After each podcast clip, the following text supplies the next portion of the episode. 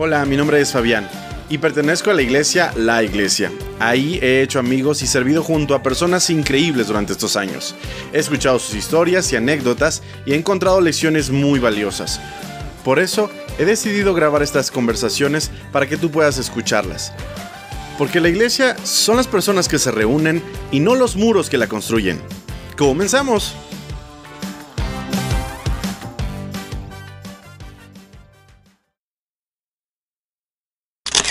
¿Qué hola gente? ¿Qué tal? ¿Cómo están? Sean todos bienvenidos a un nuevo episodio de su podcast Backstage. Con ustedes, Yeshua. Amigo, ¿cómo estás? Muy bien, muy feliz de estar aquí. No, amigo. Y nervioso. Sí, los dos estamos nerviosos. Ahorita estábamos platicando antes de que empezara el episodio y... Y ya me ibas a cancelar. No, no, claro, no te iba a cancelar. Solo estoy impresionado, Yeshua. Eres un tipo increíble. Eres un tipo con demasiadas cosas atractivas que Dios ha usado tu vida en grandes cosas. Pero no me quiero comer el episodio ahorita. De una vez em, vamos a lo que vamos, ¿te parece? Hay que darle. Ok, para empezar, nombre completo, por favor. Ok. Voy a decir mi nombre completo y voy a decir mi nombre, mi primer nombre como es, porque es el dilema de, cómo, cómo me llamo, ¿no? Ok. Me llamo Yeshua Rafael Estrada Gómez. Yeshua, esa es la correcta pronunciación. Así es, sin H y con acento en la U. Oye, perfecto. Ok, ¿te podemos decir Rafa? Sí, pero no voy a voltear porque así se llama mi papá y no estoy acostumbrado a que me digan Rafa. Ah, ok, te diremos Yeshua. Perfecto, amigo, pues eh, muchas gracias. Cuéntanos un poquito quién eres, quién es Yeshua. O sea, la verdad eres un tipo encantadoramente nuevo aquí. Ah, sí. Nada, no es cierto. Cuéntanos, amigo, ¿a qué te dedicas? yo me dedico a la logística terrestre. Trabajo por una empresa de Estados Unidos que se dedica a la logística terrestre, o sea, a mover camiones, trailers llenos de cosas en Estados Unidos. Ok. No estudié eso. ¿Y qué estudiaste? Soy chef. No. Te digo que tienes un montón de cosas sorprendentes. He estudiado, eh, o sea, estudié gastronomía y teología. Y me metí un semestre a estudiar relaciones públicas. Y lo dejé, pero no estudié nada logística. Por cuestiones de la vida terminé en esto. Ok, amigo. Cuéntame un poco, em, ¿dónde estudiaste? Estudié aquí en la ciudad en una universidad que se llama el ESI. ¿El ESI? Sí, no son muy famosos porque pues, solamente los chefs los conocen entonces. Ok. Sí, son cosas muy de nicho. ¿Y qué tal? ¿Por qué, ¿Por qué chef? Pues porque había que estudiar algo y no quería estudiar nada más. ¿Eso era? ¿Era como por descartes? sí, era como, pues algo, estudia algo que, que, te guste mucho, me gusta la comida, entonces. Tal cual. Sí, o sea, no me gusta la escuela. No, no me gusta la escuela. Eh, me choca estudiar. Prefiero yo estudiar en casa. No me gusta ir a un lugar a que me digan. O sea, prefiero que me den el libro y me dejen yo aprender a mi ritmo. Eres 100% millennial.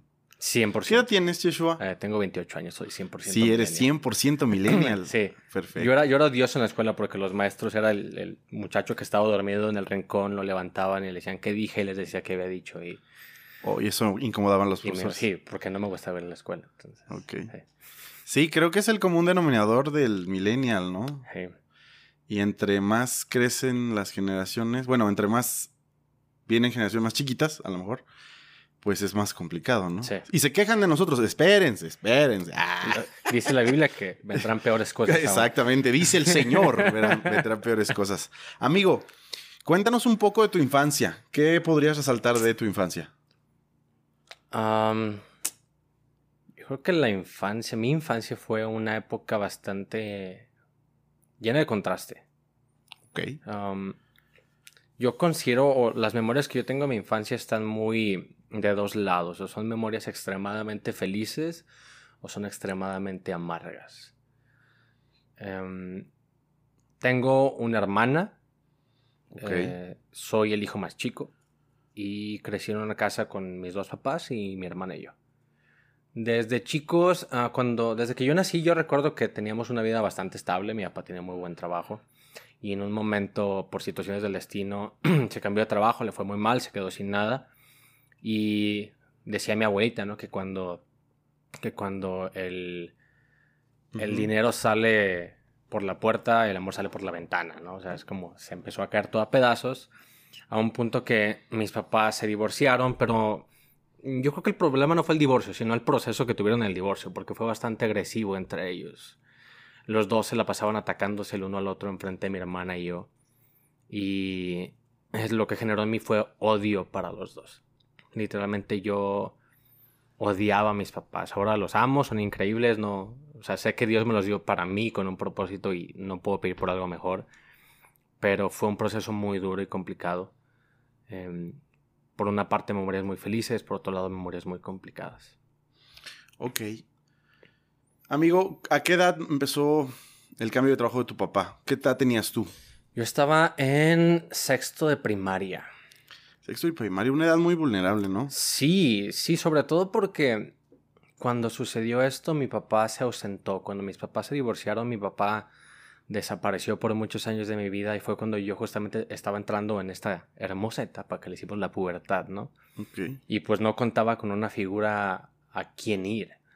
O sea, yo no tuve esa figura presente en mi vida que, que me enseñó que era, que era convertirse en un hombre, ¿no? O sea, yo seguía siendo un niño y, y esa parte se perdió bastante en mi vida. ¿Cuánto tiempo dejaste de verlo?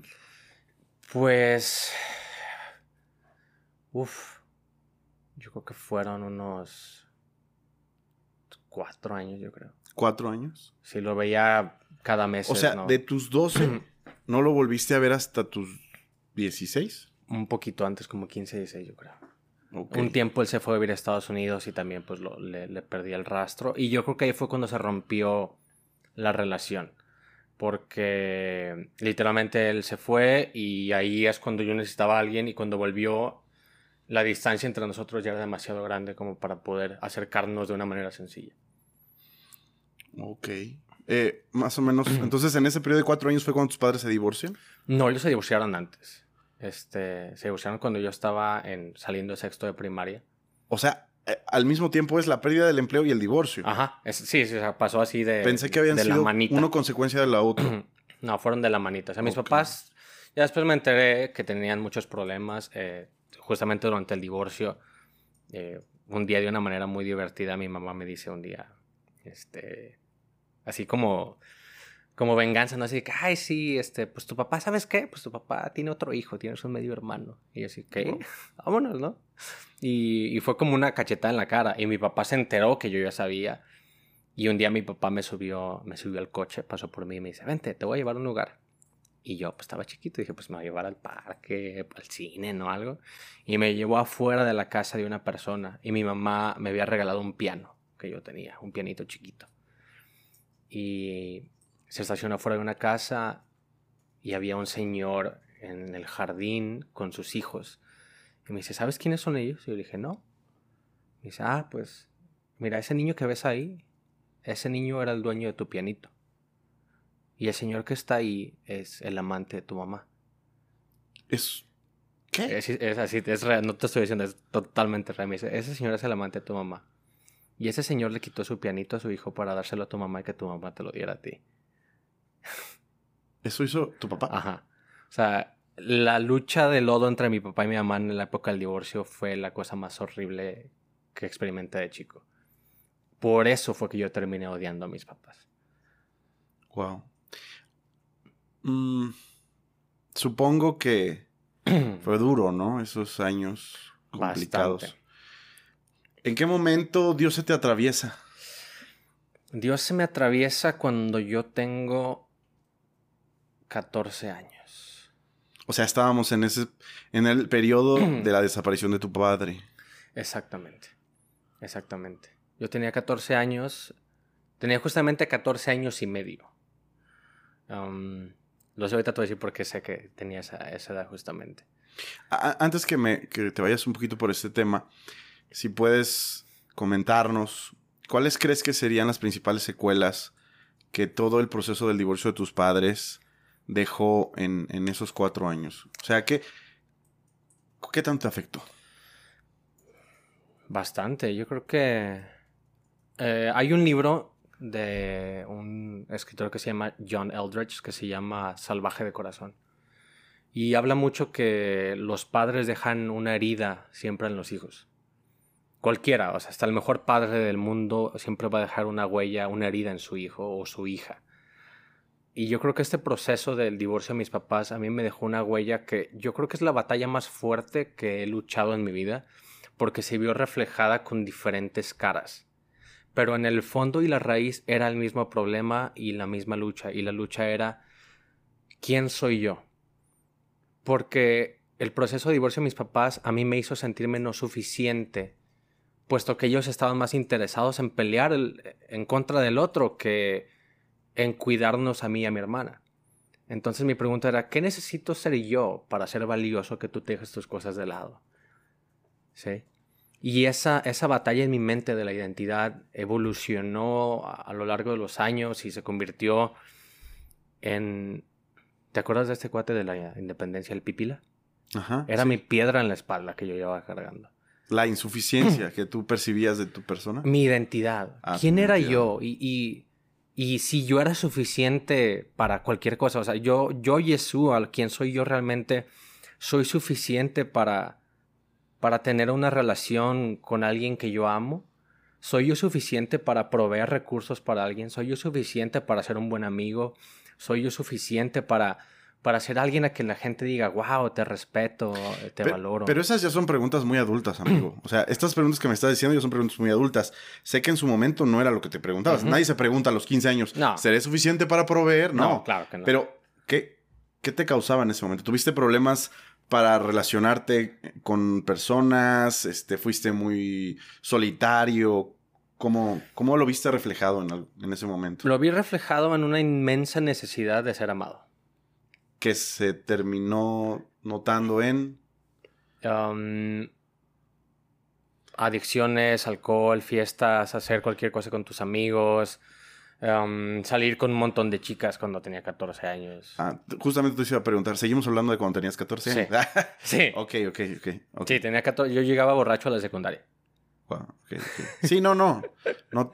De ninguna manera creo que, que nadie de nosotros puede levantar un dedo, amigo. Así que lo único que te, me sorprende es que ¿cuántas personas se encuentran en esa situación? Muchísimas. Muchísimas. O sea, yo he escuchado, eh, incluso en esta mesa, varias historias de, de infancias complicadas. Incluso yo mismo la viví.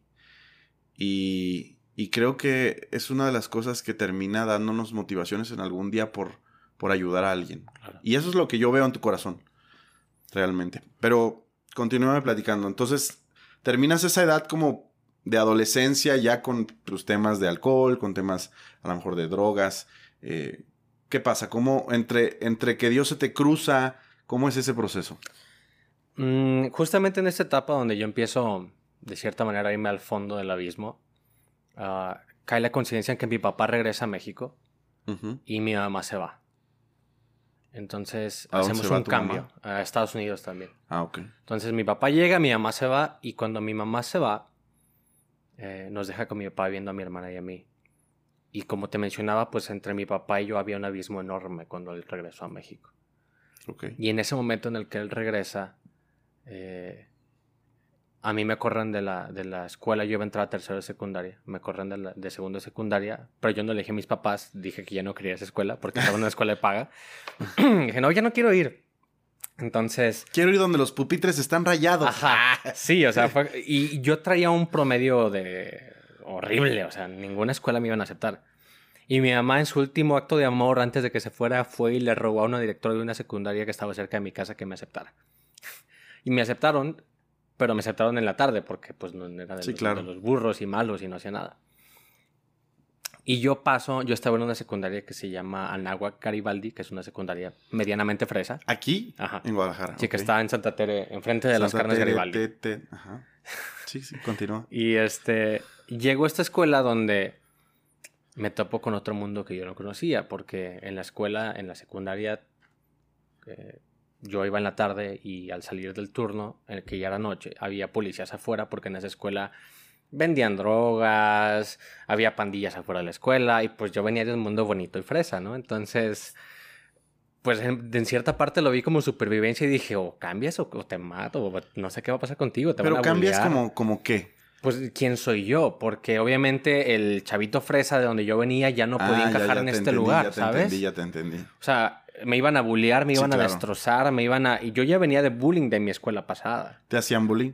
Durísimo. Yo tenía un amigo que se llama Ricardo Valencia, que le estoy agradecido de por vida, que él me acompañaba, yo me iba en camión eh, a la secundaria.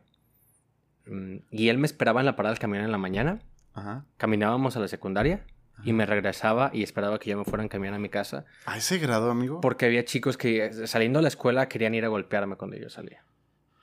Es un cliché, ¿no? Es un cliché eso, pero ¿por qué te querían golpear?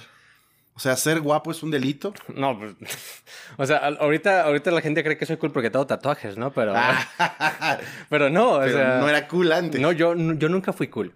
Yo nunca ¿No? fui cool. Jamás fui el, el chico cool de ningún lado. Nunca lo fui. Yo hasta hace como, literalmente, y no, no es broma, hasta hace como dos años que estaba platicando con Naomi, le dije, no manches, me estoy dando cuenta que yo era el geek de la escuela. Yo era yo era el cuate raro que le gustaba El Señor de los Anillos y, y peliculitas raras y yo no era popular.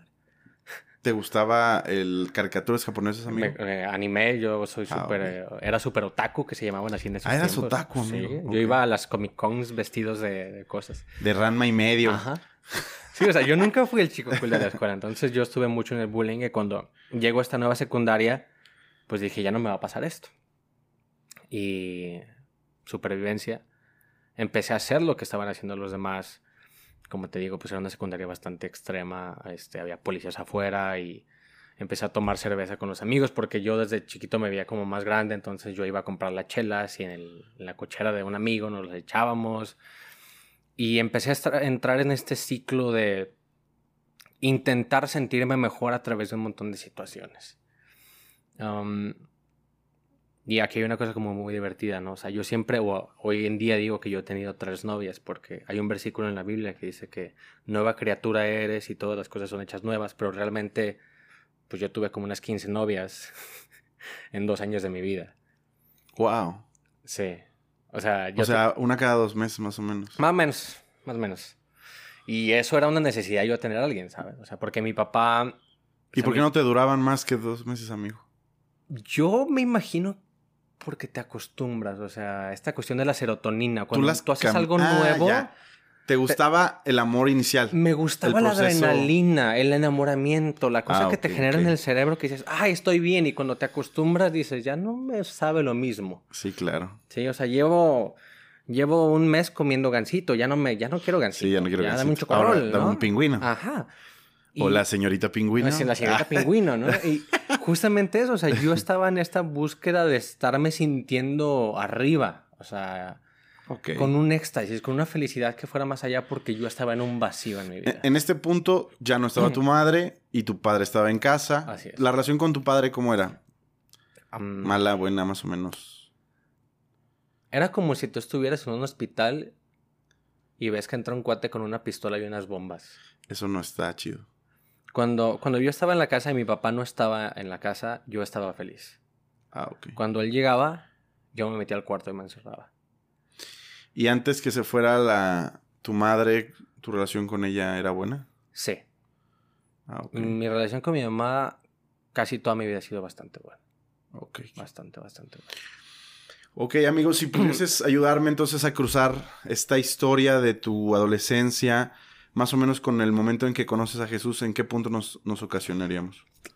Es al, al año y medio, o sea, de toda esta situación de tercera secundaria, al año más o menos, lo que sucedió fue que a la par de que yo estaba teniendo mis problemas, mi hermana estaba teniendo los suyos, que es muy común en las familias de divorcio. Claro. Pero mi hermana pasó por algo que yo no sabía que era. De la noche a la mañana mi hermana empezó a ser más amable. ¿Sí? Empezó a ser más atenta, empezó a ser más cariñosa. Y eso Y porque dije, ¿por fue qué? raro. ¿Qué pasó? y ya de repente me explicó. Ella trabajaba en ese tiempo en, en no recuerdo qué lugar, la verdad, pero total que terminó en la fila del IMSS.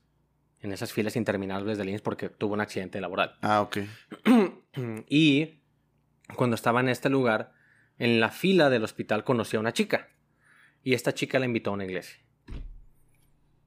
Y mi hermana fue a la iglesia. Y empezó a la iglesia. Y llevó, ella estuvo en esta iglesia un año. Tiempo después, o sea, todo este año ella me estuvo invitando, me estuvo invitando todo el año y me decía y, yo me iba de borracho con mi primo, ¿no? Nos íbamos a tomar y ella me decía, no, pues vente, vamos el, el sábado a la iglesia, y una reunión de jóvenes, esto, aquello. Y yo con groserías le decía, ah, estás tonta, te lavaron el cerebro, Dios no existe, esto es irreal, es una el, el, ateo de 14 años, ¿no? el ateo. Y, y, yo soy muy ñoño, o sea, a mí me encanta ñoñar mucho. Sí, claro.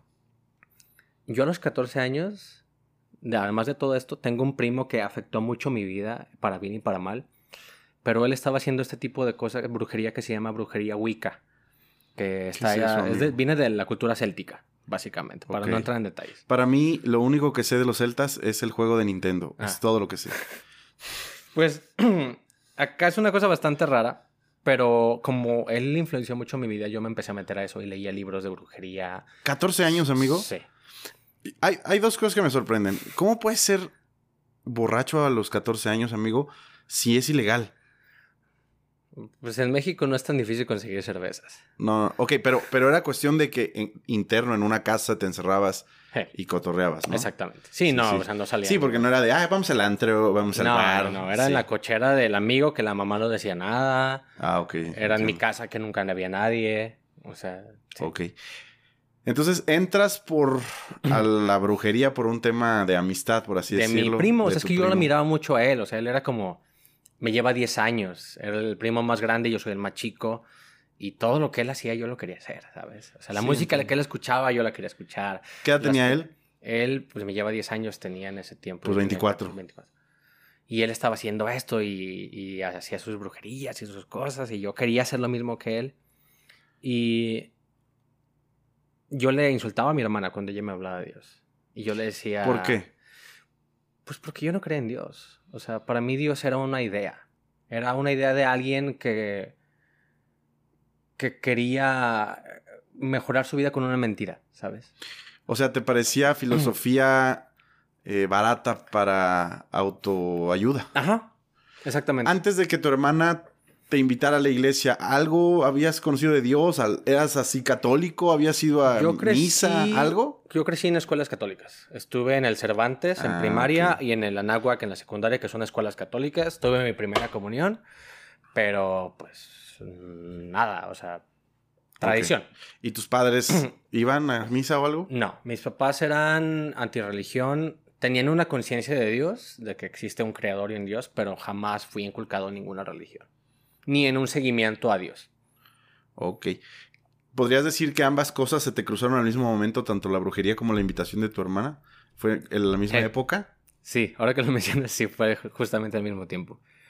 Y yo lo estuve diciendo a mi hermana no por un año, hasta que llegó su cumpleaños, que es en junio. Ok. Y me dijo, ¿sabes qué, Yeshua? Yo le, porque yo en ese tiempo ya trabajaba, yo estaba trabajando de chiquito. Y le dije, oye, ¿qué quieres, ¿qué quieres que te regalo de cumpleaños, no? Yo bien dadivoso y eso, ¿no? me dice, de regalo de cumpleaños, lo único que quiero es que vayas conmigo a la iglesia. Ándale. Y no sé por qué le dije que sí. Yo creo que, yo creo que me gusta pensar que había una voz irresistible de Dios en ese momento que no pude decir que no. Y le dije que sí. Y la siguiente semana, eso fue una semana antes, eh, eh, fui a la iglesia con ella, llegué y fue como si Dios me hubiera agarrado y yo hubiera estado lleno de tierra y me hubiera sacudido y se hubiera caído todo lo que traía en la cabeza. Porque a ese punto de mi vida yo ya había entrado en un ciclo de depresión y aquí va otra cosa que voy a decir, ¿cómo que a los 14 años? Yo a los 14 ah, años...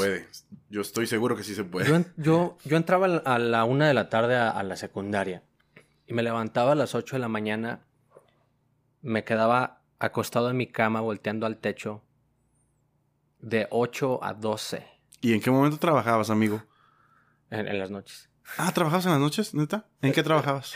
en, con, eh, un, papá de un amigo tenía una tienda y le ayudaba a, llevar cosas de abarrotes y así. Ah, ok. Y a limpiar el lugar. Ah, ok, entiendo, entiendo. Amigos, y, y de ahí sacábamos las chelas también. Ok el proveedor. El dealer. El dealer, exactamente. claro. Amigo, este ¿crees que esa, ese día que te invitan a la iglesia y tú mencionas esta, esto que percibes de parte de Dios, ¿Fue una experiencia espiritual sensorial o fue que lloraste? ¿Te impactó el mensaje del predicador en la alabanza? ¿Qué pasó? O sea, ¿qué fue lo que pasó? Yo nunca, hasta el día de hoy, he tenido una experiencia que la podríamos llamar extrasensorial o milagrosa con Dios. ¿Nunca? Nunca, jamás. ¿Jamás has sentido algo No, sobrenatural? nunca. Y yo creo que es justamente lo que Dios quiere para mí, porque yo era una persona que era muy llevada por mis emociones. Ok. Y mi cristianismo fue totalmente racional. Fue Dios respondiendo a mis preguntas puntuales a través de versículos, versículos de la Biblia o yo preguntándole a alguien y esa persona explicándome cuál era la respuesta a eso. Y eso a mí me dio una estabilidad en mi fe. De manera que hoy en día, antes era, era muy... eh, era muy voluble, era muy maleable. Si yo estaba de malas, iba a reaccionar de una, de una manera diferente. Eh, podía un día estar en la iglesia y enojarme e irme. Soy muy temperamental, soy muy colérico, ¿Todavía? todavía. Y, No te enojes, amigo. y... no, no, al contrario. O sea, pero esta, esta cuestión de cómo yo empecé a experimentar a Dios a mí me dio una estabilidad.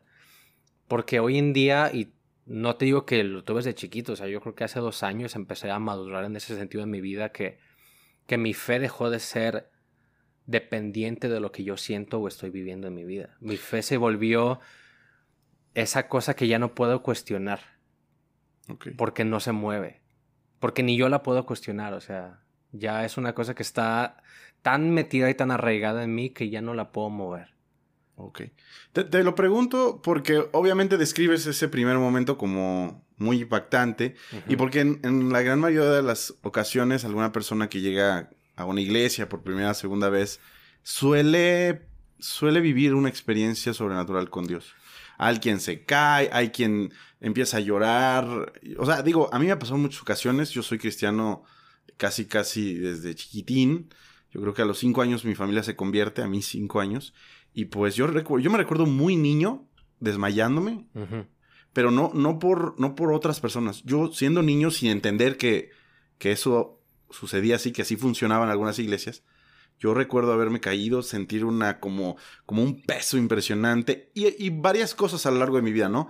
No te voy a decir que cada ocho días yo llegaba y, a ver, Sí. tírenme. No. No, y, y además Pero por el hecho de que yo llegué a la iglesia, que llegué a una iglesia de denominación bíblica, que ahí no tiran gente. ni- de Ah, ya, hecho, ya, es todo lo contrario, o sea, ahí eso está mal. Sí. Sí. Digo, es que yo, yo fui a algunas pentecostales, fui a bautistas. Entonces Ok. llegué, a una, llegué a una iglesia muy de corte muy tradicional, que no existían estas cosas. Pero mi momento de conversión tal cual fue, y me acuerdo muy bien el mensaje, el, el predicador que era el pastor de la iglesia, que es un cuate increíble que ha hecho cosas increíbles en esta ciudad y en Latinoamérica, misionero cristiano, estaba hablando de los dos caminos, del camino ancho y del camino angosto en la vida. Y de cómo uno es más fácil que el otro, pero uno lleva a la perdición y al vacío. Y yo a esos 14 años ya sentí esa vacío en mi vida.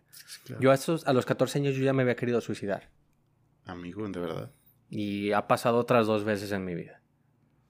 Oh. Eh, el tema de la, de la depresión ha sido un tema constante en mi vida y es a raíz de la identidad. Ya ahorita ya no lo tenemos. Uh, yo, mira, yo de ahí creo lo mismo que dice Armando Anguiano respecto a la cuestión de el alcohólico. Arma- Armando cuando le preguntas, él dice, yo soy alcohólico, o sea, lleva no sé ni cuántos años sobrio. Pero yo no quiero, la Biblia dice que eh, aquel que, que se, que se crea que esté firme tenga cuidado no de caer. Y yo creo que es lo mismo, o sea, yo no quiero, no quiero airarme, decir soy, soy muy firme en mi depresión porque he tenido recaídas en mi vida. Tuve una el año pasado, ya con, con, con muchas cosas arregladas en mi vida en la cuarentena y al punto que Naomi, eh, mi novia, ella tenía miedo por mi vida. Ah, sí. Sí. Ella tenía miedo y no me quería dejar solo porque decía es que te me vas a matar. Y te estoy diciendo, eso no fue hace 5 o 7 años, fue el año pasado durante la cuarentena. A ver, amigo, va- volvamos un poquito al punto de tu conversión. Ujú. Esa predicación que hizo este pastor, ¿nos puedes de- decir qué pastor y qué iglesia fue? Sí, fue en la Iglesia Bíblica de Guadalajara. Ok. um, lo que pasó fue que yo me senté y yo sentí que Dios me estaba hablando cara a cara. Porque todo lo que estaba mencionando él era como yo me sentía. Ah, ok, ok. O sea, estaba hablando él de, de la vida fácil en el camino amplio y cómo pues las decisiones son muy sencillas, pero son temporales y al final, al, final del camino hay un vacío donde no, no, sientes, no sientes paz, no sientes contentamiento y, y te cansas de la vida. ¿Tú, ¿Tú percibiste, como muchos cristianos llegan a decir, que Dios estaba hablando a tu corazón directamente? O sea, cada palabra era ministrada a tu corazón. Sí. ¿Y eso no es sobrenatural, amigo? Pues sí, es sobrenatural. Sí, pero cuando lo comparo como con otras historias, un ejemplo ah, como bueno, con, la, con Sara, ¿no? Que dijo que sentía que estaba hablando cara a cara con Dios. bueno, pues, a mí me daría miedo que me pasara eso. Están los Elías y los Moisés y, y, nosotros. Mira, yo soy, o sea, si tú me pones así, yo creo que Dios no me, no me lo da porque yo me moriría de miedo, ¿sabes? Digo, Amigo, yo tampoco me ha pasado. y, me, da, un pavor que me pasa. Yo digo, Dios, nunca me hables adentro de mi cabeza porque voy a creer que estoy loco. Voy a terminar en un sanatorio diciendo que escucho voces en mi mente, ¿sabes? Sí.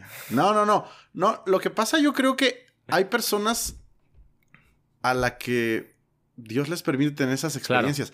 Pero e, ellos no son el común denominador. La gran mayoría de nosotros no vivimos cosas así. Sí, y yo creo que es importante porque también dentro de la iglesia existen todas las historias y hay personas, a mí se me, se me han acercado gente y me dicho, es que yo nunca he escuchado a Dios.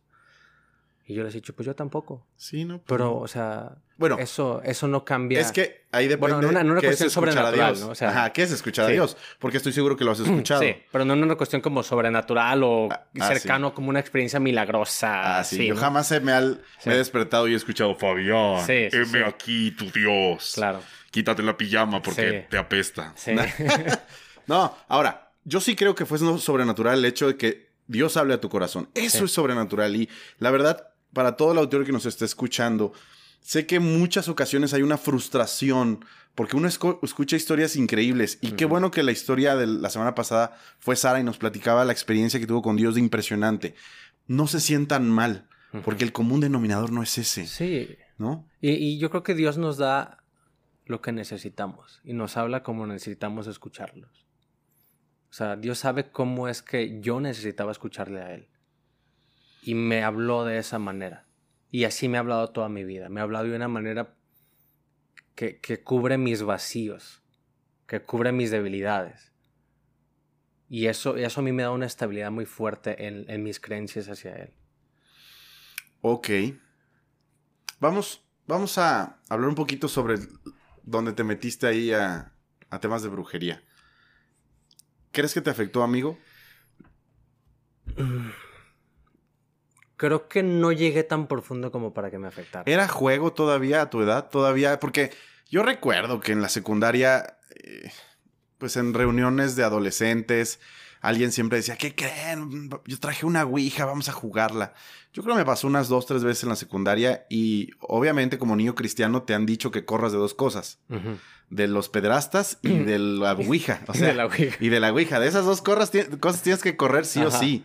Entonces yo escuchaba que Ouija y ya no sabía si le marcaba a mi mamá, pero iba a decir, si le marco van a pensar que soy un ñoño, mejor nada más me voy a relegar de los que están jugando y, y los voy a dejar allá, ¿no? Entonces, ¿era todavía un juego o ya era algo más en serio? Era bastante en serio. Ok. Pero mi encuentro con Dios me, topó mucho antes de que se volviera... O sea, mi intención era muy seria, pero no alcancé a mis acciones llevarlas muy en serio. Qué bueno. Yo creo que Dios interrumpió ese proceso de tu vida. O sea, yo te puse que yo ya estaba leyendo muchos libros y llenándome la cabeza de muchas ideas. Y tenía yo un libro donde estaba escribiendo todo lo que quería hacer y las cosas que quería llevar a cabo. Y. Pues. Pues, ¿qué querías hacer? Es que hay muchos. Apoderarte del mundo. No, o sea, es que se supone. Bueno, esta gente dice que tienen sus rituales de protección y bendición y. Son cosas que pues uno empieza a meterse y afortunadamente yo no llegué a un punto y yo también creo que Dios veló mucho por mí. Sí, o sea, en, en Hebreos hay un versículo donde dice que, que los ángeles son espíritus mandados a cuidar a aquellos que van a ser herederos de la salvación. Y yo creo que Dios me rodeó mucho de ángeles.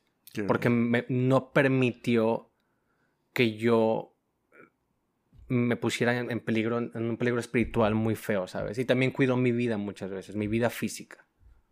Ok, Yo creo que eso también es sobrenatural, amigo. Sí, sí, totalmente. Entonces, volvemos a... Sí, Dios sí hizo cosas sobrenaturales en tu vida. Yo, yo- y yo sé que las, o sea, Dios me ha salvado de, de, de, hasta digo, de mí mismo, de yo mismo querer dañarme, y son cosas sobrenaturales, pero a mí me las ha presentado de una manera muy natural, ¿sabes? Claro, Eso, claro. eso es lo curioso, o sea, como que Dios dice, no te voy a asustar porque sé que, que si, no sé, que si te hablo audiblemente o dentro de tu cabeza, o ves este, algo que se mueve, o en, en sueños me ves, a lo mejor pues no sé, o sea, vas a tener una crisis, ¿sabes? Entonces Dios me lo pone de maneras muy naturales, a través de personas Ok. muy humanas, pero sé que es Él, ¿sabes? Sí. De hecho, hablábamos eso en un episodio anterior, no recuerdo cuál, y yo le mencioné al auditorio que si están buscando a Dios y rechazan la mano que les es extendida Sí. aquí en la tierra, pues creo que están cometiendo un error, ¿no? Totalmente Dios utiliza a las personas que están Sí. aquí. Amigo, ¿cómo, ¿cómo fue a partir de ese momento en que tú vas por primera vez a la iglesia? ¿Qué cambios empiezas a ver en tu vida? ¿Qué empiezas a hacer diferente? Mi, mi historia es muy peculiar porque aún después de llegar a la iglesia, yo tengo que reconocer que mi cambio no llegó hasta muchísimos años después, al menos mi cambio real. Ok. Mis acciones cambiaron, pero yo no había cambiado. Y, y para hacerlo de una manera muy rápida, yo en esta iglesia que les mencioné, yo fui líder de jóvenes, eh, estuve en la alabanza, tenía un grupo de adolescentes, serví en el ministerio de niños, eh, consejería. Yo me la viví en la iglesia. ¿A partir de los 14 no lo abandonaste? no, hasta en un cierto tiempo de mi vida que me, que me aislé debido a las cosas que, que viví después y entré en otro periodo de depresión y que me quise suicidar otra vez. Y en este periodo que yo estaba en la iglesia, y, y lo voy a decir porque creo que esta, esto es muy padre, ¿no? Porque a veces mucha gente piensa que el hecho de estar en una iglesia te va a solucionar tus problemas, ¿sí? Y yo creo que puedes, vas a, no, no puedes, vas a encontrar a Dios ahí. Sí. Pero tú tienes una decisión y yo tenía una decisión y mi decisión era, yo voy a buscar a Dios o yo voy a la iglesia para servir y sentirme bien y cambiar mi actuar. Porque yo no había cambiado quien yo era y yo ya había estado en el instituto bíblico, me metí en un instituto de ¿A qué edad esta te metiste al instituto? Cuando tenía 16 años más o menos. Wow, estabas chiquillo. Sí, creo que fui de los más chicos de ese instituto y me permitieron entrar joven porque me conocía la iglesia, pero lo aceptaban a mayores de edad. Pero entré ahí, conocí la Biblia, me sabía la Biblia al derecho al revés, con textos, libros, citaba este, teólogos y te decía un montón de cosas, pero en un punto de mi vida eh, me topé con un salmo que es el Salmo 73. Al final, en los últimos versículos, dice, ¿A quién tengo yo en los cielos? Solamente a ti, y fuera de ti nada deseo. Y yo le dije a Dios, Dios, yo un día quiero decir eso. Yo un día quiero decir eso. Yo quiero decir que, que todo lo que tengo e- eres tú. Y Dios me dijo, ok. Por la única manera que puedes experimentar eso es si yo te quito todo lo que tú tienes.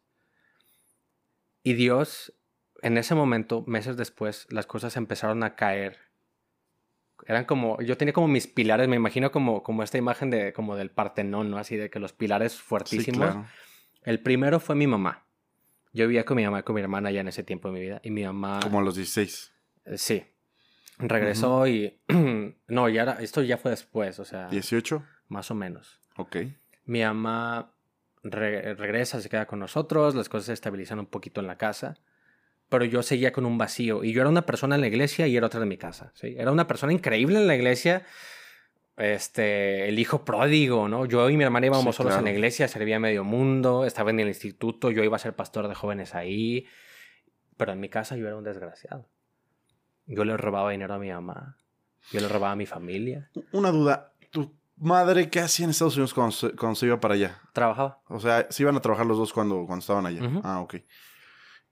Y, empiezan a caer los pilares, perdón, volviendo al tema. Ujú. Empiezan a caer los pilares de, de tu casa. ¿Qué pasa con tu mamá? Ah, pues mi mamá seguía ahí. O sea, mi mamá de cierta manera ha tenido un proceso en el cual nos ha dejado ser y vivir. Nunca, mis papás nunca se involucraron mucho en la toma de decisiones desde cierta edad. Ok. Entonces yo en ese momento yo ya tomaba mis decisiones. O sea, nunca fue como de, no, pues vente para acá, vente. O sea, me, pues me preguntaba, ¿cómo estás? Y yo, bien. Ah, súper. Punto. Ok. Sí. Pero cuando, cuando empezó este proceso, o sea, yo tenía como mi, tenía como mi cloaca, ¿no? En mi vida, que era esa cuestión familiar que digo yo. ¿Podríamos llamarle una doble vida? Sí, totalmente. De hecho, recuerdo un día perfectamente cuando mi hermana me confrontó y me dijo, es que tú eres luz de la calle y eres oscuridad en tu casa. Y se me quedó grabado. Todavía me acuerdo del precioso momento en que me lo dijo, porque yo dentro de mí yo decía, sí es cierto, pero yo lo negaba. Y en la iglesia, te digo, yo era una persona increíble, ¿sabes? O sea, le preguntas a fulanito y prenganito y no manches, ¿no? Yeshua líder, este... Siervo de Jehová. Siervo, o sea, te digo, y si tú seguramente vas a, a, a, la iglesia donde yo estaba antes o amigos que me conocen de muchos años, todavía tienen esa imagen de mí, porque el yo que soy hoy en día eh, ha cambiado recientemente. Después de, de, después de agotar todos mis propios recursos y por decir a Dios, neta, ya, ya me cansé, si tú no haces algo, ya no tiene sentido esto. Y ese fue mi primer, mi primer punto de quiebre, cuando cuando mis pilares empiezan a caer y mi mamá se va a Ciudad de México a vivir y nos deja a mi hermana y a mí solos. Inmediatamente, al mes, mes y medio, mi hermana también por cuestiones de que pues nunca pudimos estar solos y tenemos esta cuestión de dependencia de, de gente y situaciones y amor, se va de la casa y me quedo viviendo yo solo. ¿Se va de la casa con algún chico, me imagino? No, se fue a vivir con una amiga. Mm. Y, y me quedo yo solo. ¿Y por qué te deja? Porque mi hermana tampoco quería estar sola. Pero estabas tú. Pero no teníamos una relación cercana ella y yo. Ah, ya. Ok. Entonces se va ella, me quedo solo, eh, tenía un trabajo, me corran del trabajo, eh, tenía una novia, eh, mi novio y yo terminamos y sus papás me dicen que no me la puedo volver a sacar jamás en la vida. Um, todos mis amigos ¿Terminaron estaban feo? pasando... Sí, sí, sí, fue bastante doloroso. Todos mis amigos, por situaciones de ellos que también estaban pasando, se alejan y yo dije, pues me queda la iglesia, ¿no? Um, historia curiosa, eh, amo y respeto mucho esa iglesia porque me enseñó mucho, pero pues me tatué y me, me sacaron de la iglesia, entonces, ¿Quién te sacó, perdón? Yeshua. pues el consejo de la iglesia. Hay, hay consejo y Ujú. ellos dictaminan que no... Eh, pues ellos me dijeron que podía seguir yendo, pero que jamás iba a poder servir en nada público en la iglesia. ¿Cómo te, ¿Cómo te lo mandan a decir? ¿En una carta, un documento, correo electrónico? No, me lo dijeron cara a cara. fax. Ah, Cara te mandaron cara. a llamar. Sí, estuve en proceso de disciplina con ellos un buen rato. Y su intención era que al final yo dijera, los tatuajes son pecado. Y como al final dije... Ah, "No lo tenías que pecado". confesar. Sí. Y como al final dije, pues yo no creo que sean, pues me dijeron, pues bueno, Yeshua, pues puedes seguir viniendo si quieres a la iglesia, pero pues ya no vas a poder ser parte de absolutamente de nada que hagamos públicamente. Y yo ¿Por qué dije, te haces tu primer tatuaje si vienes de una iglesia tan conservadora? Me gustan mucho los recordatorios. Ok. Todos los tatuajes, de hecho, eh, pues tú sabes esta parte, ¿no? O sea, que una vez te conté que todos mis tatuajes tienen un significado Sí, de sí Dios y cosas que he aprendido con Dios. Y yo quería ponerme algo que me recordara siempre valores y, y cosas que siempre tengo que tener en mi mente.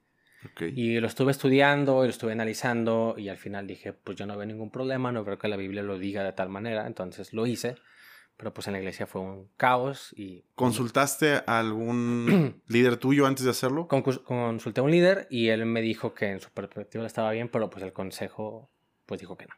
Ok. Y este... Sales, entonces, pues de alguna manera sí te dicen, pues está chido, pero pues no puedes hacer nada Ajá. ya, fungir como... Sí, y y es- por favor tápatelo cuando estés aquí. Ajá, sí, totalmente. Ok. Y eso para mí, o sea, de cierta manera, aunque mi vida era un caos y todavía no, no rendía mi vida totalmente a Dios, yo sabía que si yo estaba en la iglesia no era para calentar sillas. Sí. Este. Yo sabía que yo tenía un propósito y que Dios me había escogido desde que yo nací. Y es la historia de mi nombre, de hecho. Um, entonces yo dije, pues me voy. Y me fui a la iglesia y me fui muy triste, muy dolido, muy lastimado. Y entré en un círculo de depresión que yo le dije a Dios ese día. Le grité literalmente, estaba en mi casa y le dije, sabes que tú me quitaste todo lo que yo quería. Entonces yo desde ahora voy a hacer todo lo que tú no quieras que yo haga. Y, me- te hiciste temblar a Dios. y Dios, Sí, di- ¿no? Dios Dijo, dijo, "Ah". dijo, ay, pues no lo hagas. No, no, pues nada. Dios dijo, pues yo no te voy a dejar ir. Y me, entré, me, me eché al mundo de la fiesta. Me eché al mundo de la fiesta ¿Qué edad tenías? ¿19 a lo mejor? 19 años más o menos. Me, me, me metí al mundo de la fiesta, alcohol, fiesta, mujeres, promiscuidad, eh, una pérdida de identidad gruesísima en mi vida y, y una cuestión de depresión muy, muy, muy, muy, muy fuerte otra vez. Yeshua, oigo tu historia y obviamente, y obviamente creo que tienes una percepción como que Dios para, para formarte decidió lastimarte o por así decirlo, quitarte algo. Porque es la percepción, y sé que es la percepción que tienen muchas personas, ¿no? Y, incluso hay gente que se enoja con Dios por eso.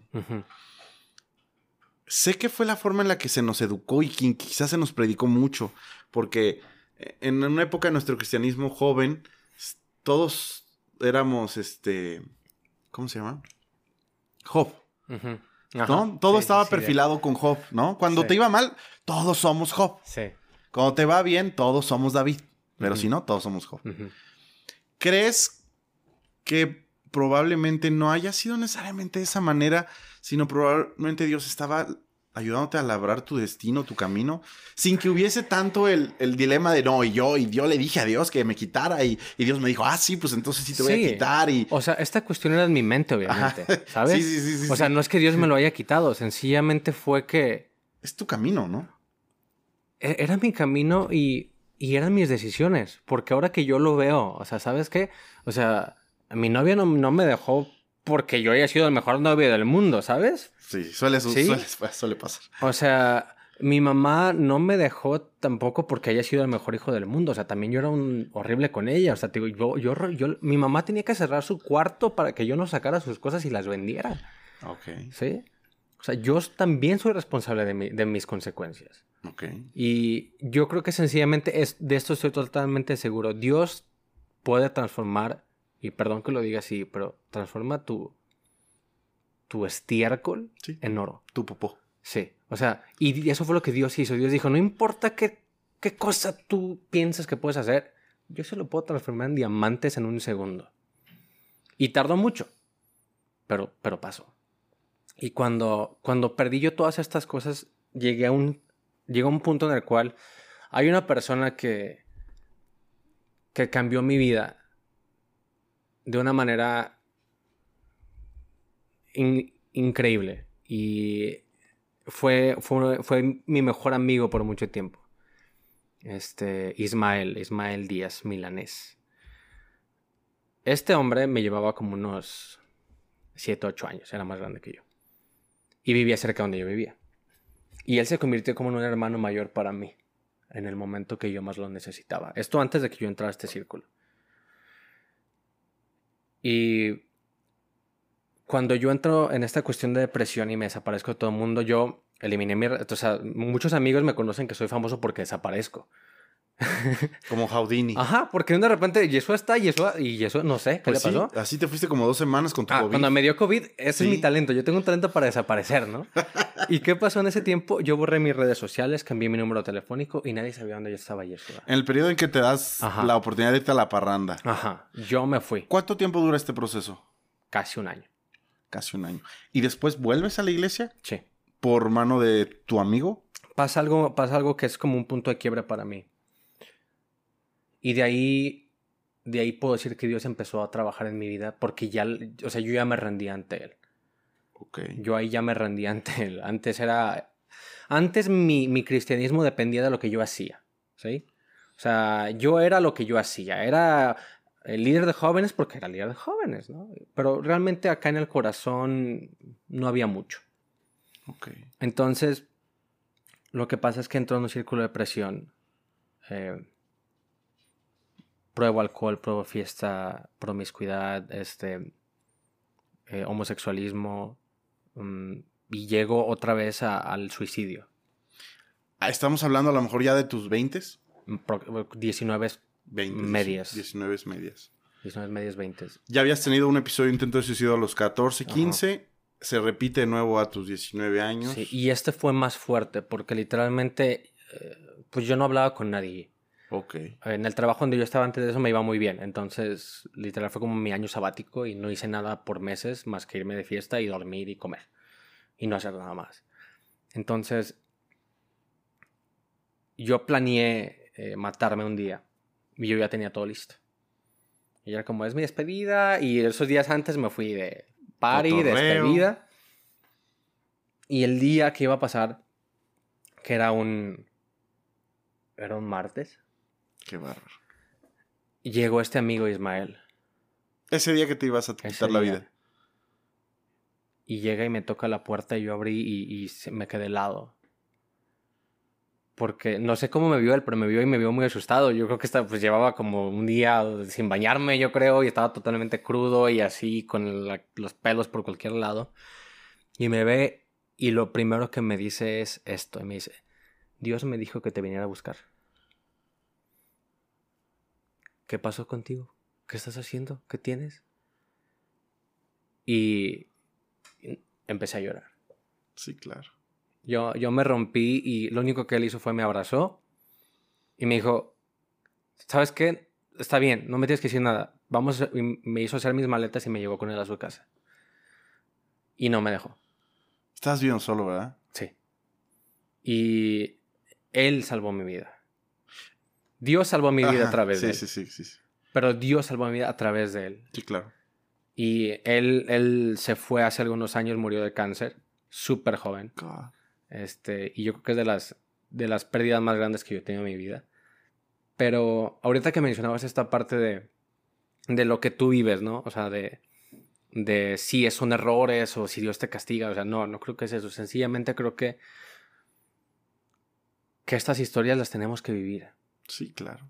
Y yo lo aprendí de él porque cuando él, cuando él falleció, su papá me contó en el funeral que cuando él ya estaba en sus últimos días, eh, iban doctores a visitarlo a su casa y, y enfermeras, pero no para ver cómo estaba, para escucharlo. Porque él todo el tiempo que estuvo en el hospital se la pasó compartiendo el Evangelio. Y una vez él estaba en el hospital allá de la calzada de especialidades, centro médico, y estaba en un cuarto con otras tres personas, porque ya ves que te ponen varios en un cuarto. Y que llegaban los doctores y le preguntaban a él y decían, ¿por qué usted está tan feliz y ya se va a morir? Aquí tenemos al lado, vean él, o sea, él no está tan mal y está llorando todo el día y está sufriendo y dice, y usted, siempre que venimos con usted, usted está feliz. Y él le dijo, es que yo sé a dónde me voy a ir, doctor. Él no. No, y, y que le preguntaba, Ese no sabe. le decía al doctor él, ¿usted sabe dónde se va a ir, doctor? Y cuando él falleció, su papá me contó que, que él dijo, si yo tengo que pasar por todo esto para compartirles a ellos, yo lo vuelvo a pasar. Y hoy en día, cuando yo, cuando, cuando yo escucho a, a algunos jóvenes y adolescentes que llegan y me dicen, ¿sabes qué? Mis papás están peleando y me dicen que yo no voy a hacer nada, igual que me lo dijeron a mí de chico, yo digo, ¿sabes qué? Si yo tengo que pasar todo esto para decirte que yo te entiendo y que vas a estar bien, dámelo. Si yo le tengo que decir a un chico, ¿sabes qué? Eh, yo entiendo tu, tu falta de identidad y que, y que no sabes quién eres, que te ves al espejo y no te reconoces enfrente y dices, yo no soy esto. Y yo le puedo decir, vas a estar bien, porque si Dios fue fiel conmigo, va a ser fiel contigo, pues lo vuelvo a pasar. Sí, sí lo, lo- sí lo entiendo perfectamente, amigo. Sé que es un poco peligrosa esa frase porque afortunadamente tú estás bien hoy. Sí, Pero hay gente que ha perdido mucho. Hay gente incluso que ha sido, hay chicas que han sido violadas. sí. Y, y- y hay veces cuando las aconsejan, les dicen, Dios te dio esto para que tú ministraras a las naciones. Y las chicas así como, pues yo no quiero. Pues Sí. Yo no quería ser violada, yo no quiero ministrar a nadie, no quiero sa- salvar a nadie, ¿no? Sé que es, yo, yo, yo lo he pensado en muchas ocasiones y creo que Dios no te da nada para que, no te hace sufrir para que tú tengas un propósito. Dios usa el- lo que sufriste bajo Sí. mucha- muchas cosas que te orillaron a llegar ahí, tanto tus decisiones como las decisiones de tu familia, como las circunstancias de tu sociedad, etcétera, etcétera. Y Él utiliza eso que, que te lastimó y que te dañó para bendecir a otras personas, pero Sí. no creo que... No, no, no, es, no, es, no es que Dios lo haya Dios mandó planeado. al violador No, no, no, no. sí, y no creo que esto, o sea, no creo que esto sea lo que Dios ha dicho. Ay, pues te va a tocar y ni modo, ¿no? Pero, o sea, como te decía hace rato, creo que Dios puede transformar toda la el estiércol que tienes en tu Claro, vida en sí, sí, sí. diamantes. Y creo que eso es lo único que pasó conmigo. O sea, no es que no es que Dios me haya flagelado a propósito, ¿sabes? O sea, al contrario, o sea, la Biblia dice que el que cargó el castigo fue Jesús. Sí, claro. ¿sí? Pero... No, y so- solo, amigo, solo de verdad lo, lo aclaro, porque hay gente que nos está escuchando, hay adolescentes que nos están escuchando y, y hay que ayudarlos a entender su contexto. Sí, y, y ahorita que lo mencionas, o sea, si alguien está pasando por eso, esto no es lo que Dios quiere para ellos, ¿sabes? O sea, Dios quiere, Dios quiere liberarte y Dios quiere que tú tengas una vida plena. Pero para eso la solución es Jesús, ¿no? Y cuando empezamos a acercarnos a Él entendemos cuál es la solución. Y solamente a través de Él. Tu amigo te acerca de nuevo a la iglesia, entonces a partir de eso que te lleva él consigo, ¿vuelves a la iglesia? ¿Alguna Sí, iglesia? ¿Cómo a se llama esta iglesia. iglesia? Eh, Rey de Reyes. Rey de Reyes, es- es- la conozco, está rumbo a mi casa. Ajá, sí, sí, sí, exactamente. Sí, sí, sí. Ok. Este, ¿Qué tal te va ahí, amigo? Bien. Estuve nomás un ratito porque no era, no, no era mi, mi show, pues. ¿Todo era tu show? Y empecé a buscar, o sea, solamente iba ahí como de, de vez Sí, en cuando, como- ¿no? Empecé a buscar y, y terminé en otra iglesia que en ese tiempo se llamaba City Church. Ah, ok, ok. Esto ya veintitantos, ¿no? Ajá. ¿Veinti, veinti qué? 21. Ah, ok. Sí, 21 años. 21 años. Sí, 21 años. Y llegué ahí y pues me empecé a involucrar y empecé a conocer a un Dios bastante diferente porque yo venía de un contexto extremadamente eh, estricto, Sí. Conservador, conservador, sí. Y empecé a experimentar un Dios bastante diferente, pero pues entré en otro... Yo creo que tenemos etapas en la vida que tenemos que, o sea, yo tuve que pasar para crecer y las agradezco mucho. Y en esta etapa nueva, en esta nueva iglesia, fue entender que que también hay hay un deseo por Dios para que nosotros tengamos una acción y tengamos un crecimiento. No solamente se trata de estar bien, se trata de estar en crecimiento. Claro, totalmente. ¿sí? Y yo estuve bien en esta iglesia mucho tiempo. Estaba feliz, Ok. pero no estaba creciendo. Ok, qué importante esto que estás diciendo, ¿eh? La verdad, creo que en muchas ocasiones, cuando llegamos tan lastimados de alguna etapa como cristianos, eh, lo único que hacemos es buscar la papacho y la caricia Ajá. en la iglesia, ¿no? Ajá. Y a veces ahí nos quedamos uno, dos, tres años y... O, o, o, seis, O seis, toda la siete vida. como yo. O 6, 7 como yo. Sí, sí, sí. Y, y nos olvidamos que Dios no solo quiere apapacharnos y restaurarnos y levantarnos, sino quiere que crezcamos. Qué Sí. importante. Sí, y eso me pasó. O sea, estuve ahí un buen rato otra vez. Fue un proceso bastante similar. ¿no? O sea, entré y yo me meto como la humedad cuando me quiero meter, ¿no? O sea, ya lo sabemos. Ah. Rapidito. Entré y luego, luego vi que tenían también otro instituto y me metí con ellos. Empecé a aprender, a servir, a meterme. Estaba con los, con los niños, con los adolescentes. Y llegó una época en mi vida bien interesante en el cual Dios me dijo, cállate. Wow. Porque como te das cuenta, o sea, ya me conoces, pues, me gusta hablar. y yo era este clásico chavo que llevabas a un grupo de, de iglesia, a los que no hay un grupo de iglesia, este, Ajá. siempre hay un ñoño en el grupo de iglesia, ¿no? Que cuando di- alguien dice, alguien tiene algo que comentar, él siempre comenta algo. Profe, yo, Ajá. yo tengo algo que Ese decir, era yo. profesor. Yo era ese chavo, ¿no? Que siempre, cuando iba a un grupo, cuando iba a una iglesia, cuando iba a un lugar, siempre yo estaba analizando para ver cómo se podía decir mejor eso. No para aprender, sino para decir, "Mm, creo que lo pudiste haber dicho Sí, mejor, claro. ¿sí? ¿Sabes? O sea, creo que, creo que este versículo no tiene mucho que ver con este por el contexto, bla, bla, chapa, un montón de Sí. tonterías. Y, y Dios me dijo, cállate. Y Bueno, probablemente te dijo, hijo mío, guarda silencio. se me dijo, me dijo, pon atención. Ajá, exactamente. Dijo, ponate, escucha, escucha. Yo quiero decirte algo. Quiero que tú escuches algo. Y a ese punto yo ya tenía un grupo, un grupo pequeño. Llevo, creo que al momento llevamos para ocho años que llevo un grupo pequeño todos los sábados. Nada más para aclararle al auditorio, el grupo pequeño es lo mismo que una célula, que un grupo conexión, etcétera. ¿no? Para que lo comprendan. Es, Entonces, un, es un grupo de personas que se juntan a hacer algo. Exactamente. En este Un caso, grupo- pequeñas personas, o sea, como unas... cristianos que conviven. Ajá, exactamente. Nada más una pregunta. Entonces, este grupo pequeño lo iniciaste estando en City, Church. Ajá, Ok. Así es. Lo empecé y lo empecé primero por mi necesidad, porque yo quería tener amigos, ¿sabes? Guau. Y, y era primero por mí. Pero de un de repente, que era primero por mí, se convirtió en todo en mí. Sí, o sea, llegaban y lo que yo hacía era, pues yo compartía y yo era el maestro y yo hablaba y yo todo. Y yo lo que tenía en mi mente, yo les voy a enseñar lo que está bien. Yo les voy a decir. Yo les voy a decir, sí. Entonces era como de que yo me voy a convertir en el, en el que les va a decir lo que está bien, lo que está mal, este, lo que tienen que hacer, lo que no tienen que hacer. Y yo tengo las respuestas para todas las preguntas de su existencia, ¿no? Entonces, en un momento me empecé a rodear de personas que empezaron a señalar cosas en mi vida que yo nunca había visto las mismas personas que estaban en tu grupo pequeño. No, no, no. Otras personas, este. Ahorita ellos tienen una iglesia que se llama Mesa Pública. Eh, Alf, eh, Liz Diep, eh, Israel Katrina, que los amo con todo mi corazón. Dios me los dio para salvarme de mí mismo, de volver a caer en un ciclo horrible en el cristianismo. ¿Ellos asistían a City, Church? Ellos eran parte del liderazgo de la iglesia. Y de repente o sea, yo, yo todavía estaba en esta iglesia con esta idea de yo me voy a presentar como el niño bonito, bien portado. Pero yo dentro todavía traía un chorro cochinada, ¿no? Y, y, esa cochinada, pues se te sale a veces, ¿no? O sea, de ahí la, la embarras, ¿no? cuando chocas, de Sí, cuando chocas. Ay, perdón, señora, ¿no?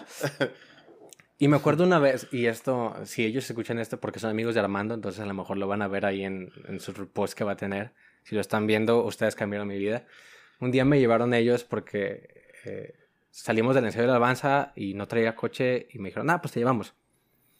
Íbamos caminando, íbamos caminando, íbamos en el coche, me iban a dejar en mi depa y Liz, eh, esta chica que, bueno, son esposos y ya tienen sus nenes, me dice, oye, ¿tú vives solo? Y dije, sí. Me dice, no manches, y tú cocinas y esto y trabajas y la iglesia, y dije, sí.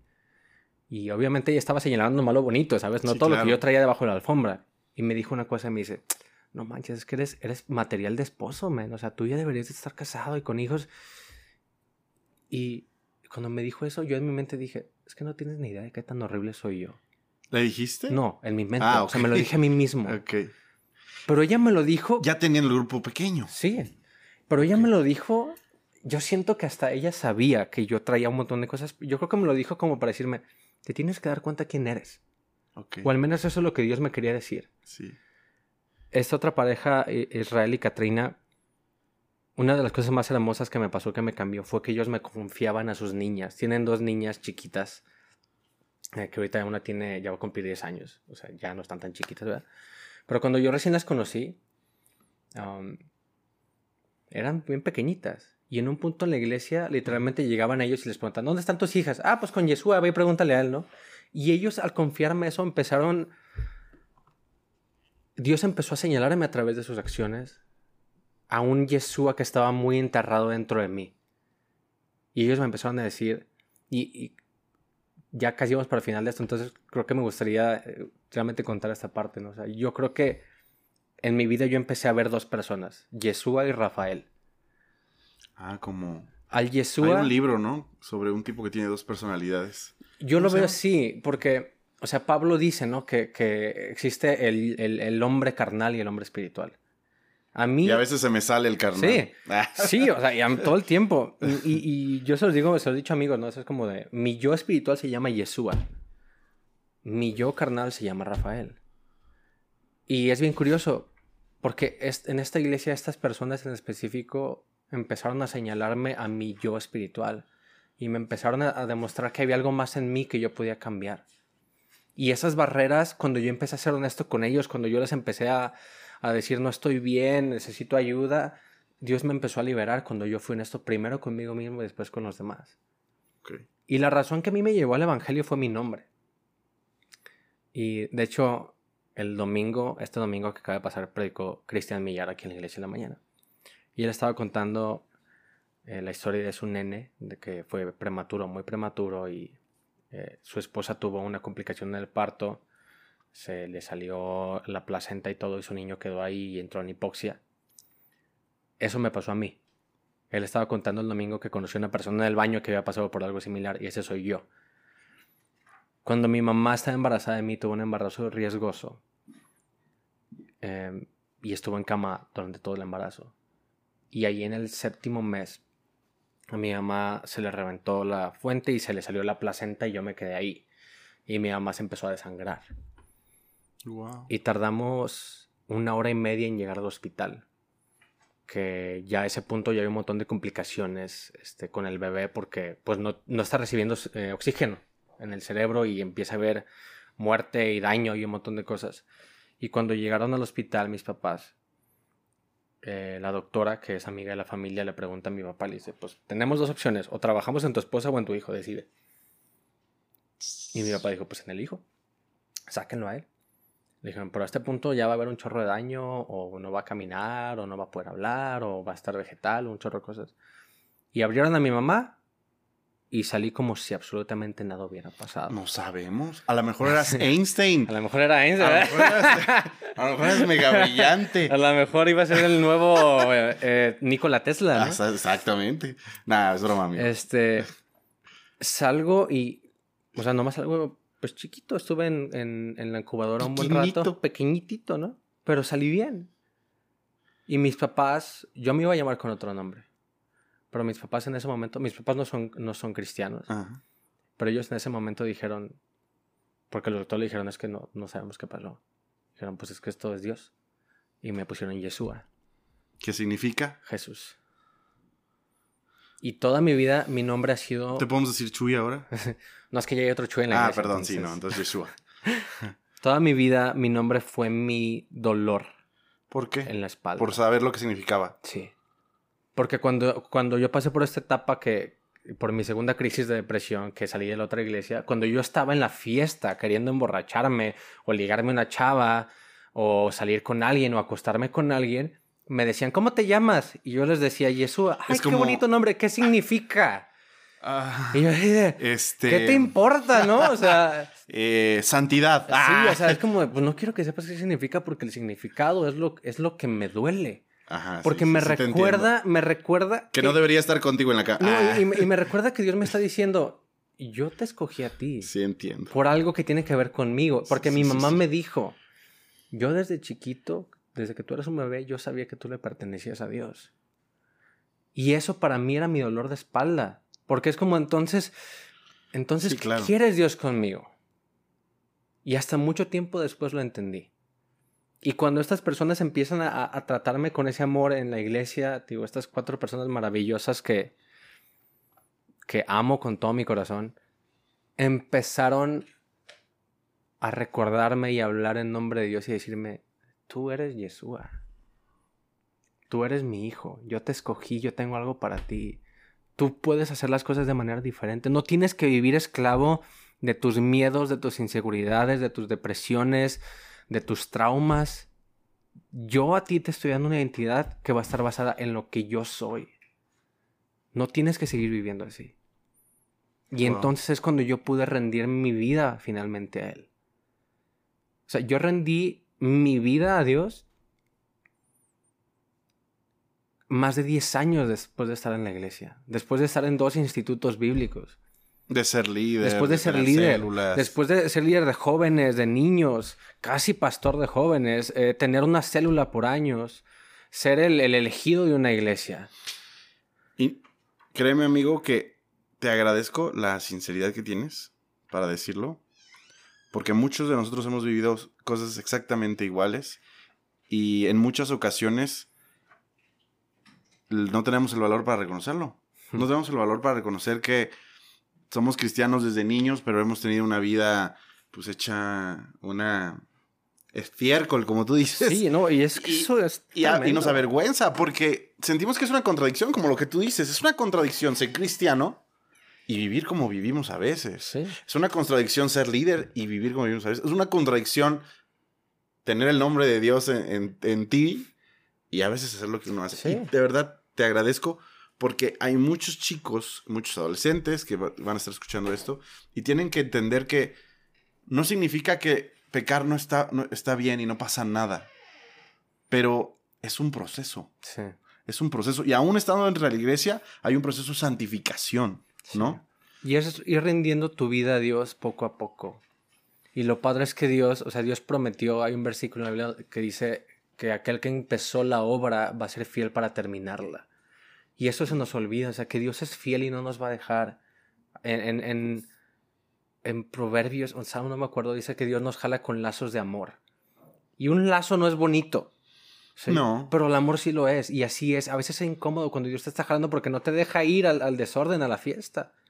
Yo recuerdo que en la iglesia donde estaba antes, spoiler alert para los que están escuchando la iglesia donde estaba antes, yo tocaba en la iglesia y me acuerdo que varias veces yo estaba borracho a las 4 de la mañana, llegaba a la iglesia y me iba a ir a la iglesia y me echaba un pase de coca para bajarme la borrachera e irme a tocar a la iglesia. Bien prendido. Bien prendido. O sea, ¿y, y qué pasa con eso? O sea, lo que yo, lo que yo podría decir de mensaje, que es lo único que, que ya he aprendido, es lo que he vivido. Y es que no hay nada más padre que ser honesto con Dios. Sí, porque claro. Dios no puede bendecir lo que tú no eres. Dios no puede bendecir lo que tú no eres. Y si tú te presentas a ti mismo de una manera falsa, Dios no va a bendecir eso. Y a Dios tenemos que llegarle sin máscara y decirles, Dios, esta es mi cochinada. Si tú no lo cambias, yo estoy perdido sin ti. Pero en un momento tenemos que reconocer toda la cochinada que traemos en la mochila y en la vida y en el corazón y en la mente y en las heridas y en las cicatrices. Y entonces es cuando Dios te empieza a transformar. O sea, yo, mi deseo cuando hablo con alguien es decirle que Dios no se ha rendido con él y nunca se va a rendir. Y que Dios quiere que seamos honestos los unos con los otros. La iglesia, y como, como tú lo decías hace rato, o la iglesia ya está llena de este concepto de que estamos bien, ¿no? Y, y yo creo que la iglesia es el lugar donde hay gente, hay más gente que está mal. Porque estamos aquí, la gente que está en la iglesia no está aquí porque estamos bien. Estamos aquí porque sabemos que estamos tan mal que necesitamos a Dios todo el tiempo. Sí, claro. Rápido, te interrumpo porque yo tenía un amigo y siempre cuento esta historia. Yo tenía un amigo que me dijo, Fabián, tú eres cristiano porque tu vida es un asco. No hizo esa palabra. Ajá. Usó una palabra como excremento más fea. Y le dije, a lo mejor tienes razón. Digo, es más, sí tienes razón. Yo soy cristiano porque mi vida es un asco. Porque si yo no tuviera a Dios en mi vida, a lo mejor ya me hubiera quitado la... Ya me lo hubiera quitado. Ya me hubiera matado. ¿Sabes? Y sí tiene... Entonces sí, claro, le digo, amigo. Le digo, claro que tienes razón. Y como que se quedó sacado de onda porque yo espero... Yo, espero, yo Esperaba creo que que... te Ajá, ¿no? esperaba como que me ofendiera. Y le dije, no, tienes razón. Sí. ¿No? En el podcast que recién hiciste con Sara, al final hiciste una pregunta y le dijiste, preguntaste, la, iglesia cambió mucho tu vida, ¿no? O sea, ¿cómo, ¿cómo definirías lo que la iglesia hizo en ti? Y yo me estaba preguntando eso y lo estaba escuchando hoy en la mañana justamente. Y literalmente yo estaba pensando, o sea, yo sin la iglesia, o sea, sin, sin que Dios me hubiera puesto la iglesia enfrente y Él hubiera obrado a través de su iglesia en mi vida, yo el día de hoy estaría muerto. O sea, yo, tú, no tú no conocerías a Yeshua. Yeshua no existiría en, este, en esta conciencia de, de- de la iglesia, ni de los, los amigos que tengo, ni nada. Yo estaría totalmente muerto. Hubiera sido por mí o por alguien más, pero yo ya no estaría aquí. Wow. Te adelantaste a mi pregunta, amigo, pero me parece perfecto. Vamos a cerrar entonces con otra. ok. ¿Cómo llegaste aquí a la iglesia, la iglesia? Aquí llegué a la iglesia porque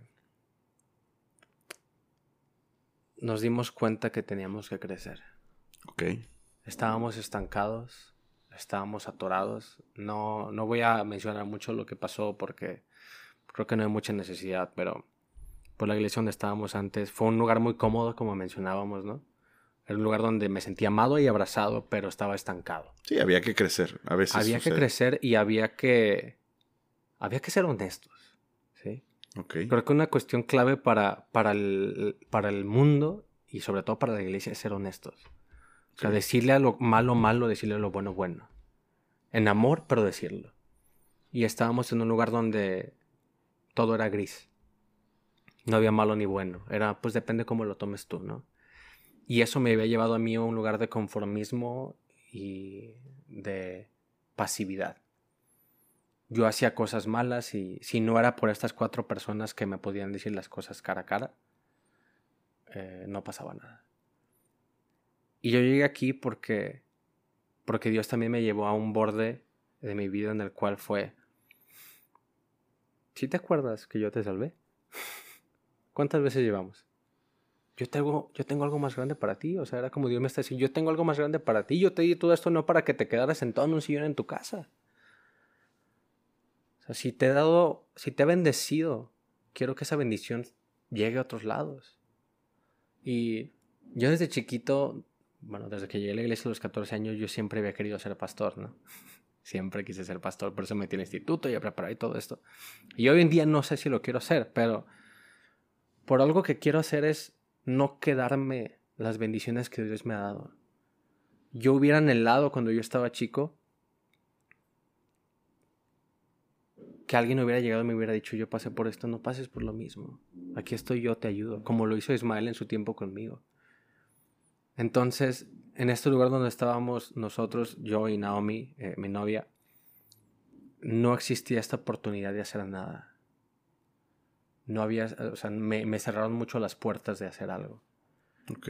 Y, y, fue, no, yo no puedo quedarme con esto, ¿sabes? yo estoy viendo, yo estoy viendo gente de mi edad, a gente más chica que yo que está pasando por estas situaciones y no está padre. O sea, ellos están solos. Algo que me queda muy claro y por lo cual te admiro mucho es tu innegable necesidad por ayudar a las generaciones más chicas que tú.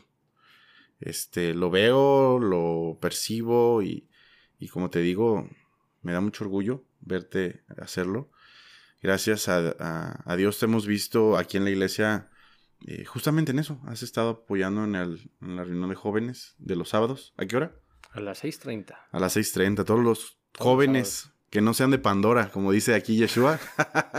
Todos los jóvenes que no son de Pandora, aquí nos vemos. Que no conozcan las flans. Eh, que no conozcan a flans, aquí nos vemos los sábados.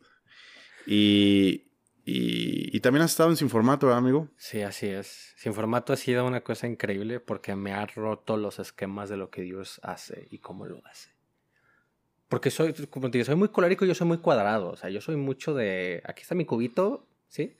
Y sin formato a mí me ha roto la cabeza. Porque porque Dios me recuerda y me dice, yo soy Dios y yo sé cómo hacer las cosas. Confía en mí. ¿Sí? Y, he visto que Dios ha hecho cosas cuando, honestamente, hay muchas reuniones a las que yo he llegado y he dicho, ay, qué chafa va a estar hoy, ¿no? Amigo, eso no, eso no. No, en serio, o sea, y te lo digo de corazón, o sea, que, veo las... Y pues yo soy parte del equipo y a veces llego y digo, no manches, pues no hay mucho... Y son las reuniones en las que he ah, salido yo totalmente quebrantado, llorando, y diciéndole a Dios gracias. Ah, sí, sí, sí me ha pasado. ¿Sí? A mí me pasó específicamente en una que no había ni servidores, amigo. Ni servidores, no había nadie. Y les dije a los chicos que estaban ese día, que yo creo que eran cuatro cinco servidores, no había nadie. Les dije, pues si nosotros nos quedamos y somos nosotros solos, pues ni modo. Sí. Ese día fue increíble, amigo. Fue increíble.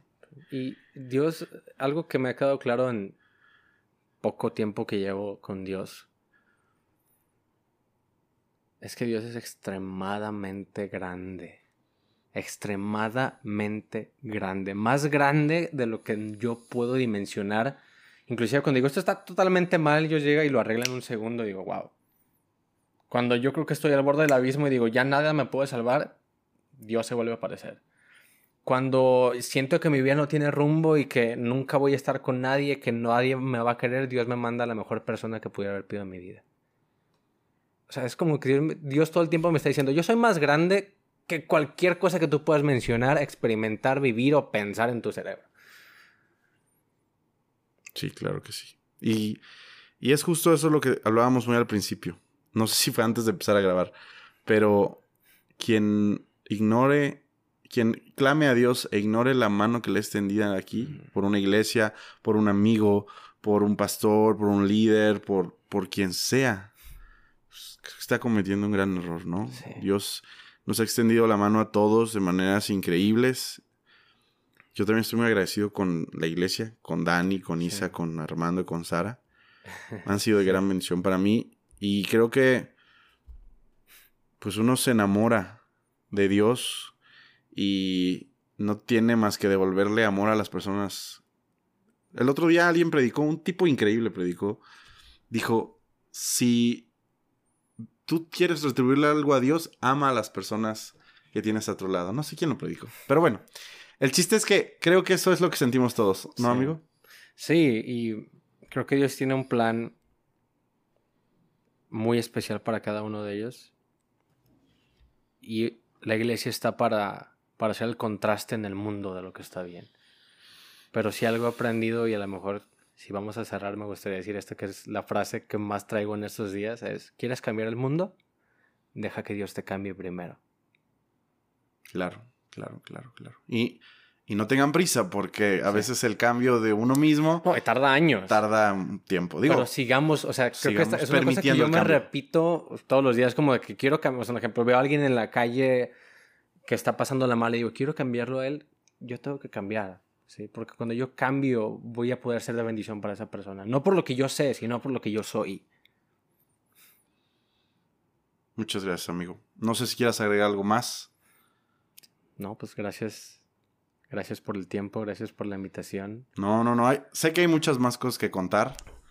Sé que hay muchas historias y esperemos que pueda estar con nosotros pronto, de nuevo, platicándonos algunas cosas. Súper.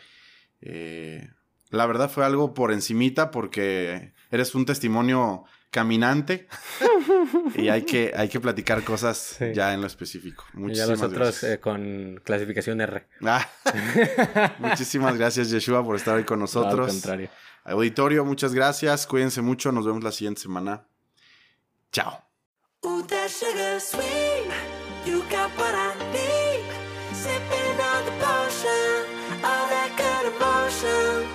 my kind of heat.